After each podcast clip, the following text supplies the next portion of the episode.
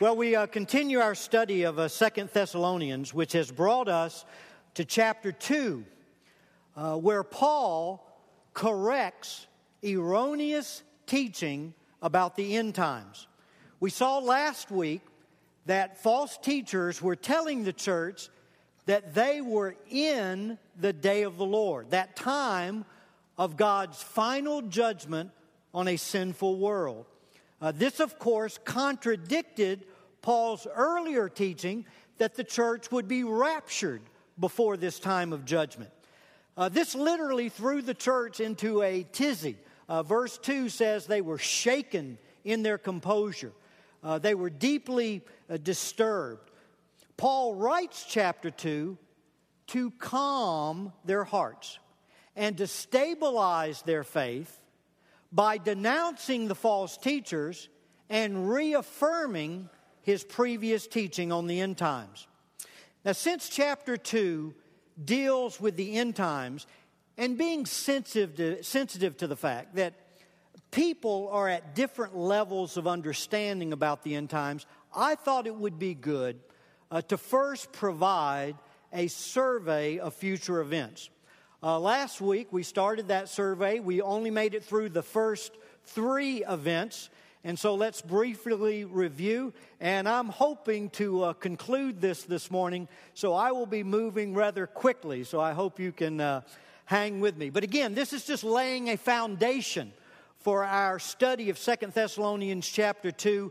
And I believe this will greatly aid us as next week we begin to go verse by verse through this chapter. We saw last week that the present time that we, we are in is what we could call the church age. And that's the first thing there on your sermon notes the church age. Uh, Jesus said in Matthew 16, 18, I will build my church, and the gates of hell will not overpower it. Due to the nation of Israel's rejection of Christ, God created the church to now become his standard bearer, to display his grace and glory to the world. The church was birthed on the day of Pentecost, which is recorded in Acts chapter 2, when the Holy Spirit came to dwell in the hearts of all who call upon the name of the Lord Jesus to be saved, without distinction between Jew or Gentile. What is the church? Well, the church, as we saw last week, and you see there in your notes, is first what? The temple of Christ. Uh, the church is a home for Christ in a sinful world in order to extend his presence, to express his character, and to expound his truth. But not only are we the temple of Christ, we are the bride of Christ to love, to worship and praise Jesus by giving him our undivided attention, undying affection, and uncompromising allegiance. We are also the body of Christ, consisting of many members with different functions, but all united under one head, the Lord Jesus. For what purpose? So that we will walk as Jesus walked to love one another and to serve others. And then we are also, of course, the ambassador of Christ to reconcile the lost to God, to be a bold witness for God. Now, what will be the next event to happen? The rapture of the church, and that's the second thing in your survey of future events. The rapture of the church, we looked at this last week, 1 Thessalonians chapter 4, verses 13 through 17. The rapture is when Jesus comes to remove the church from the world so we can take our place at his side to be his bride and to reign with him forever. 1 Thessalonians 4 tells us that when that happens, the dead believers will rise first, as you see there in your notes, and then the living believers will then be called up together with them. The rapture of the church is imminent, meaning that it could happen any moment. Therefore, we are to eagerly look for it and being ready and alert. uh, 1 Thessalonians, going back to First Thessalonians chapter 1, verses 9 and 10, we read this concerning the believers at Thessalonica. It says, They turned to God from idols to serve a living and true God, and then notice, and to wait for his Son from heaven, whom he raised from the dead, that is Jesus, who delivers us from the wrath to come. Now, the third event on your survey, which is associated with the rapture, it's the judgment seat of Christ that is referred to in 2 Corinthians chapter 5 verses 9 and 10 and 1 Corinthians 3 verses 11 through 15. And again, this is review. We looked at both of those passages uh, last week. We saw that the judgment seat of Christ is designed for believers only, and it deals with rewards, not salvation. Our salvation is secure in Jesus, but the judgment or the bema seat of Christ is when we will be examined by Christ. Each believer will be examined by Christ to de- determine how well we live the Christian life. Did we live up to what we were called to be? Did we live out those good works that God preordained for us? And all of that will be done to determine the reward that we receive from Christ. And Christ will not only examine at that time the character of our actions and our attitudes, but also the motives behind them. Were we seeking God's glory or glory for ourselves? Uh, 1 Corinthians chapter 4 verse 5 says, "Wait until the Lord comes, who will both bring to light the things hidden in the darkness and disclose the motive of men's hearts. And then each man's praise will come to him from God. Now, in the New Testament, let me mention five specific rewards are mentioned. I'm sure there are more, but at least these five are mentioned in the New Testament. There is the uncorruptible crown in 1 Corinthians chapter 9 verse 25 for those who gain mastery over the flesh to walk in righteousness. The second crown that's mentioned in the New Testament is the crown of rejoicing in 1 Thessalonians chapter 2 verse 19 for soul winners, for those that bring others to Christ. And then there's the crown of life in James chapter 1 verse 12 for those who remain faithful to Jesus as they endure trial and suffering. And then there's the crown of righteousness in Second Corinthians, I'm sorry, Second Timothy chapter 4 verse 8 for those who fight the good fight of faith, who finish their course and love Christ appearing. And then the fifth crown that's mentioned in the New Testament is the crown of glory in 1 Peter chapter 5 verse 4 for leaders who are faithful shepherds of God's flock and who provide an example worth following. And by the, by the way, what do we do with the crowns we receive? We cast them at the feet of Jesus in an act of worship and adoration. Why? Because only by His grace can we accomplish anything. Therefore, the receiving of our rewards ultimately is not for the glory of the recipient, but what? For the receiver, uh, for, the, for the giver, for the glory of the giver. Now, the judgment seat of Christ, as we saw last week, should be one of the greatest motivating factors in a believer's life. Knowing that one day I will stand face to face with Jesus to give an account. I mentioned to you 1 John chapter 2 verse 28. This is actually where we concluded last week. It says, "And now little children, abide in him." Why? So that when he appears, when he comes, we may have confidence and not shrink away from, from him at shame, in shame at his coming. So it would be my prayer that each one of us at our church would be able to come to that day with confidence knowing that we've lived a life pleasing to Christ and it will not be a day of shame. Now, what takes place on the earth following the rapture? And the answer is the fourth point in our survey, and that is what's called the tribulation, the tribulation period. In Matthew 24, verse 21, Jesus says, There will be a time of tribulation. Such has not occurred since the beginning of the world until now, nor ever shall. In 1 Thessalonians chapter 5, we read, For you yourselves know full well that the day of the Lord will come just like a thief in the night. While they are saying peace and safety, then destruction will come upon them suddenly, like the birth pangs upon a woman with child, and they shall not escape. Uh, Revelation chapter 6, all the way through chapter 19, provides the most detailed and vivid description of the tribulation.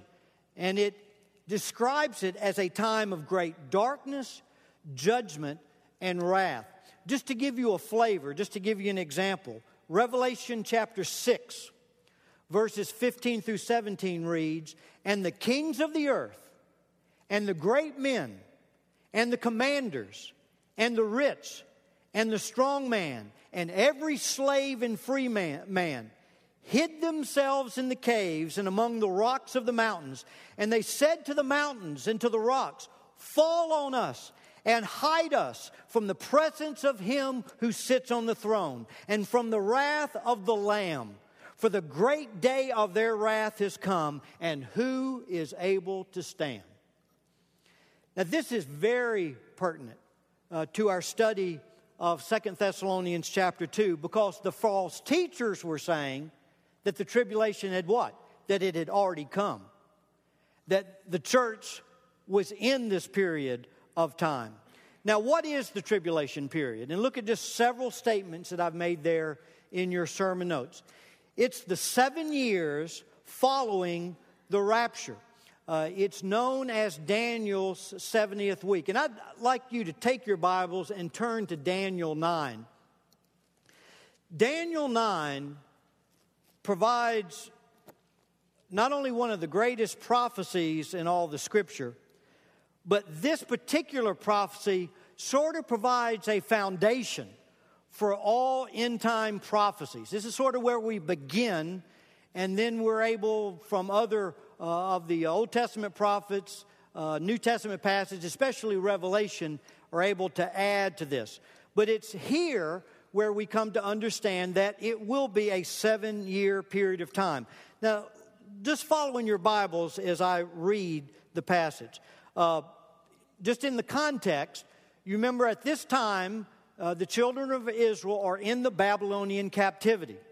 And uh, Daniel has been uh, reading in the prophets, especially Jeremiah. And he comes to understand that God is going to restore the people following the captivity, and he's, and he's praying to God, acknowledging the sins of God's people, asking Him when that time will come, how He will accomplish His purposes through His people. And then God sends Gabriel, uh, the angel, to Daniel. And Gabriel gives Daniel this prophecy beginning at verse 24. He says, 70 weeks. Notice, verse 24, Daniel 9. 70 weeks have been decreed for your people and your holy city to finish the transgression, to make an end of sin, to make atonement for iniquity, to bring in everlasting righteousness, to seal up vision and prophecy, and to anoint the most holy place. So you are to know and discern that from the issuing of a decree to restore and rebuild Jerusalem until Messiah the Prince, there will be seven weeks and 62 weeks, or 69 weeks. It will be built again with plaza and moat, even in times of distress. Then, after 62 weeks, the Messiah will be cut off and have nothing. And the people of the prince who is to come will destroy the city and the sanctuary and its end will come with a flood. Even to the end, there will be war. Desolations are determined. And he, this would be the prince who is to come, will make a firm covenant with the many for one week. But in the middle of the week, he will put a stop to sacrifice and grain offering, and on the wing of abominations will come one who makes desolate, even until a complete destruction one that is decreed, is poured out on the one who makes desolate. Now, we do not have the time to examine all the exciting details of this prophecy, but just notice several facts. First, it's very clear that this prophecy applies to the nation of Israel, the city of Jerusalem, the Jewish temple, and not the church. Very clear.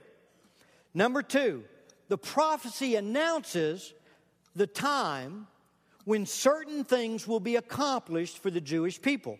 Verse 24 says, to finish transgression, to make an end of sin, to make atonement for iniquity, to bring in everlasting righteousness, to seal up vision and prophecy, and to anoint the most holy place. Now, it's very obvious that that's referring to what? The return of Christ. Uh, because it's only then that those things will occur in the nation of Israel as they return back to their Messiah and embrace Him as their Lord. The third fact that you need to see about this prophecy is the word week. When he says 70 weeks, the word week refers to a period of 70 years. Therefore, when the prophecy says 70 weeks have been decreed on the Jewish people and the city of Jerusalem, this is referring to how many years? 490. 70 times 7. 490 years. Notice also in this prophecy, the 490 years are divided into three parts. The first seven weeks, or the first 49 years, in which it says Jerusalem will be rebuilt. And this took place during the ministry of Nehemiah. In other words, this is at Daniel's time looking forward. And if you go 49 years ahead from the time of this prophecy, the city was rebuilt under the leadership of Nehemiah. The next 62 weeks, or 435 years, concludes, he says, with a very, very special event. He says, Messiah, the prince, uh, comes into the city of Jerusalem. Now, to show you how absolutely amazing and precise this prophecy is, in verse 25 we read that from the issuing of a decree to restore and rebuild Jerusalem until Messiah the Prince, there will be seven weeks and 62 weeks, which would be what? 69 weeks or 483 years. In Nehemiah chapter 2, we are given the date when the decree was issued to rebuild Jerusalem. And if you start at that date and go forward exactly 483 prophetic years, do you know what date you arrive at? April 6, 32 AD, which was Palm Sunday, the original Palm Sunday, the day of Christ's triumphal entry into where? The holy city of Jerusalem. For what purpose? To present himself as what? Their king, of course, who they rejected. Now, this leaves us with what? One final week. One final week of seven years. What do we discover about this final week of seven years? Well, in verse 26, we discover that before the final seven year period begins, there's a gap where at least two things happen. It says the Messiah will be what? Cut off. What is that a reference to? The crucifixion of Christ. The Messiah will be cut off. And the second thing that it says will happen, the city of Jerusalem will be destroyed. And that took place in 70 AD by the Romans under the uh, Emperor Titus. Also, in this gap between the 69th and the 70th week, you not only have Christ's crucifixion, not only the destruction of Jerusalem in 70 AD, but you also would put in that gap the church, the church age, which as we saw last week, what was? Was what? A mystery in the Old Testament. The church was not revealed to the Old Testament prophets. And uh, Paul clearly uh, states this in Ephesians and in uh, Colossians. Now, this last seven weeks, uh, this last week, or this last seven year period begins with what? It begins with a prince coming, and he does what? He signs a covenant, enters a covenant with the nation of Israel, or a peace treaty. And then we're told in verse 27 that in the middle of the week, or after three and a half years, he breaks the covenant and he desecrates the, the temple as the abomination of desolation and turns against God's people. It's very interesting in Matthew 24, verses 15 and 16. Jesus said, Now listen, Jesus said this, therefore, when you see the abomination of desolation, which was spoken of through Daniel the prophet, Jesus himself is referring back to Daniel 9. He says, okay, when you see the abomination of desolation that Daniel talked about, this individual that breaks this covenant, desecrates the temple, and turns against God's people, he says, when you see him standing in the holy place, then let those who are in Judea flee. And then going down to verse 21, in the same context, Jesus says, For then there will be great tribulation, such has not occurred since the beginning of the world until now, nor ever shall be. Now, the final thing that we're told in verse 27 is that very prince that causes such great desolation on Israel and God's people will himself be brought to what? A complete destruction. That that destruction is decreed upon him. Now, let me ask you, who is the prince to come? Who is the abomination of desolation? Yes, it's the Antichrist. It's the Antichrist, which takes us to the next statement in your notes about the tribulation. It begins this seven year period that's still yet future, that will take place after the rapture of the church. It will begin when the Antichrist, this world leader, who leads a confederation of 10 European nations, and I'll explain more about that next week. But I believe the Bible is very clear that he will rise up as a leader over a confederation of 10 European nations. He signs a covenant with Israel, guaranteeing their safety and promising peace to the world. And then, after three and a half years, he breaks the covenant, breaks the treaty, declares himself to be God, the abomination of desolation that desecrates the temple. He does this in the Jewish temple, and he attempts to eradicate Israel at that point and all the followers of Christ. Now, of course, this is extremely pertinent to our study of Second Thessalonians 2 because in Second Thessalonians 2, you are given one of the most vivid descriptions of the Antichrist that's found in the Bible. And please turn there.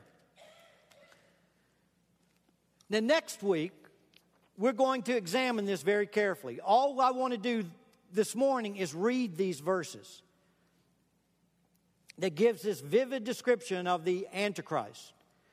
Look, let me begin reading at verse 3. Verse 3. It says, Let no one in any way deceive you, for it, he's referring to the day of the Lord, he will not come unless the apostasy comes first and the man, here's the Antichrist, the man of lawlessness is revealed, the son of destruction who opposes and exalts himself above every so called God or object of worship, so that he takes his seat in the temple of God, displaying himself as being God. Do you not remember that while I was still with you, this is Paul speaking, I was telling you these things? And you know what restrains him now, so that in his time he may be revealed. And next week we'll look at what is restra- that restrainer. For the mystery of lawlessness is already at work, and we can clearly see that, can't we? Only he who now restrains will do so until he is taken out of the way.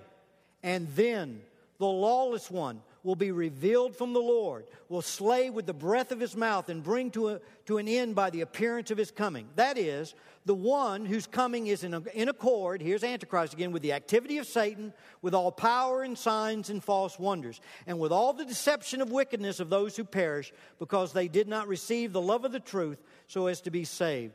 And for this reason, God will send upon them a deluding influence so that they might believe what is false, in order that they all may be judged who did not believe the truth, but took pleasure in wickedness. Now, look at the last statement in your notes concerning this tribulation period. In this seven year period, God inflicts the world with a series of judgments. And these are seen in Revelation chapter 6 through chapter 19.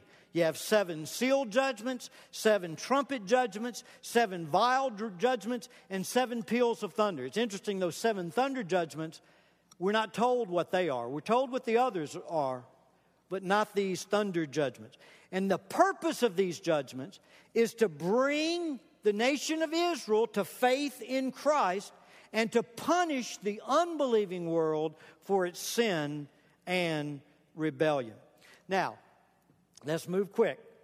What's the next event that will take place in our survey of future events? The return of Christ. The return of Christ will, of course, mark the end of that seven year tribulation period. Uh, and that's recorded in Matthew 24, as you see there, Revelation 19, where he talks about one who is faithful will, will come with the armies of heaven. And we see there, as you see in your notes, Christ returns to earth to defeat Antichrist and the armies of the battle of the world at the battle of Armageddon, and to take his rightful place on earth's throne as King of Kings and Lord of Lords. What takes place after his return? That brings us to the sixth event what we call the sheep goat judgment. And that's recorded in Matthew 25, verses 31 and 44. This is where Christ judges all who survive the tribulation, with unbelievers, called the goats, being sent into eternal punishment, and believers, the sheep, granted entrance into Christ's earthly kingdom. So, again, if you follow, prior to the tribulation, the church is raptured. And then there's this seven year tribulation period. And there will be people, although there will be, oh, we, we know from what's told us in Revelation, over, we lose over half the world's population in that seven year period of time. But there'll be a great host of people that will survive and be alive uh, when Christ returns. And, uh, and those are the ones that will be judged. Again, uh, unbelievers into punishment, and those that uh, are accepted will be the ones that inhabit the world during uh, the kingdom age when we reign and rule with Christ. And that brings us to the seventh event, the kingdom age. And I know I'm moving quickly, but we do need to just at least conclude the survey, give you the main points. The kingdom age, which is uh, seen in Isaiah 11, Daniel 2, uh, Revelation uh, 20, uh, verse 4, talks about Christ reigning for a thousand years. And this is a thousand years with Christ ruling the earth. And we are his queen at his side to reign and rule with him, to help administer his kingdom. Uh, we're told that Satan will be bound during this time. He'll be put in a prison, put off earth. We're told that the curse will be removed from the earth and the animal kingdom, the environment will be perfect again. And then the eighth event will be Satan's release. We're told at the end of that thousand year period, we're told in Revelation 20, verses 7 through 10, Satan is released. Why? to test those who have been born during the kingdom age, with many following him in one last failed attempt to overthrow Christ. It, it's really a very sad, tragic scene. He's released to test those that have been born during that thousand year period, the kingdom age, and we're told that many are deceived. They side with Satan in one last ditch attempt to overthrow uh, Christ. And of course, uh, they are defeated by the Lord. And that brings us to the ninth event in our survey the great, the great white throne judgment. The great white throne judgment. And you can read about that in Revelation 20, verses 11 through 15. This is for unbelievers and unbelievers only. The things that we're told about the great white throne judgment is the universe is destroyed by fire, the earth and the heavens. It's after this that we're given a new earth, a new heaven. All believers all unbelievers, as you see there, will be uh, finally judged before the great white throne and will be thrown into the lake of fire along with the, the devil, the Antichrist, uh, and his followers. And then that brings us to the last event on our survey eternity. Eternity. And you can read about that in Revelation 21, chapter 21, and chapter 22. A new heaven and a new earth will replace the old. There'll be no more sorrow, no more pain, no more death, no more night in eternity future, which is the destiny of all believers. Amen? Amen. Now, I, I know I did that quickly, but I, I really needed to complete that, again, to lay that foundation for us to begin to go verse by verse through Second Thessalonians chapter 2 next week. Now, look at that last statement in your notes, and I'll close with this. And this is so important to me. I, I emphasized this last week that uh, the purpose of studying future events should not be to build a prophetic calendar, but to build Christ like character. And this emphasizes the same thing. Always remember the purpose of prophecy is not to create speculation about the future, but motivation to live for Christ today. Every single New Testament writer that taught on the end times, their ultimate purpose was to motivate believers, comfort believers, encourage believers to stand true for Christ in the midst of difficulty and remain faithful to Him. So, as we come to our invitation, as we come to our invitation, if you're an unbeliever, if you do not know the Lord Jesus Christ, if you've never placed your faith in Jesus, trusting that He bore the penalty of your sin and He rose again to forgive you of your sin. And you've never opened your heart to Him, you've never invited Him in to forgive you of your sins and to take control of your life. My admonition to you would be flee the wrath that is to come. As we saw in Second Thessalonians chapter 1, there is coming a day when all believers will pay the penalty of what? eternal punishment, everlasting punishment, as they will be banished from the presence of the Lord forever. Now, if you're a believer, man, how this should motivate us, how this should encourage, it should comfort us. Let me leave you one verse as we move into the invitation 2 Peter 3, verse 14. That entire chapter is about the end times. And then here's Peter's conclusion. Therefore, therefore, beloved, since you look for these things, the very things we just went through. Be diligent to be found by Him in peace, spotless and blameless. So I think the question for us as believers if Christ were to come for His church today, how would Jesus Christ find you?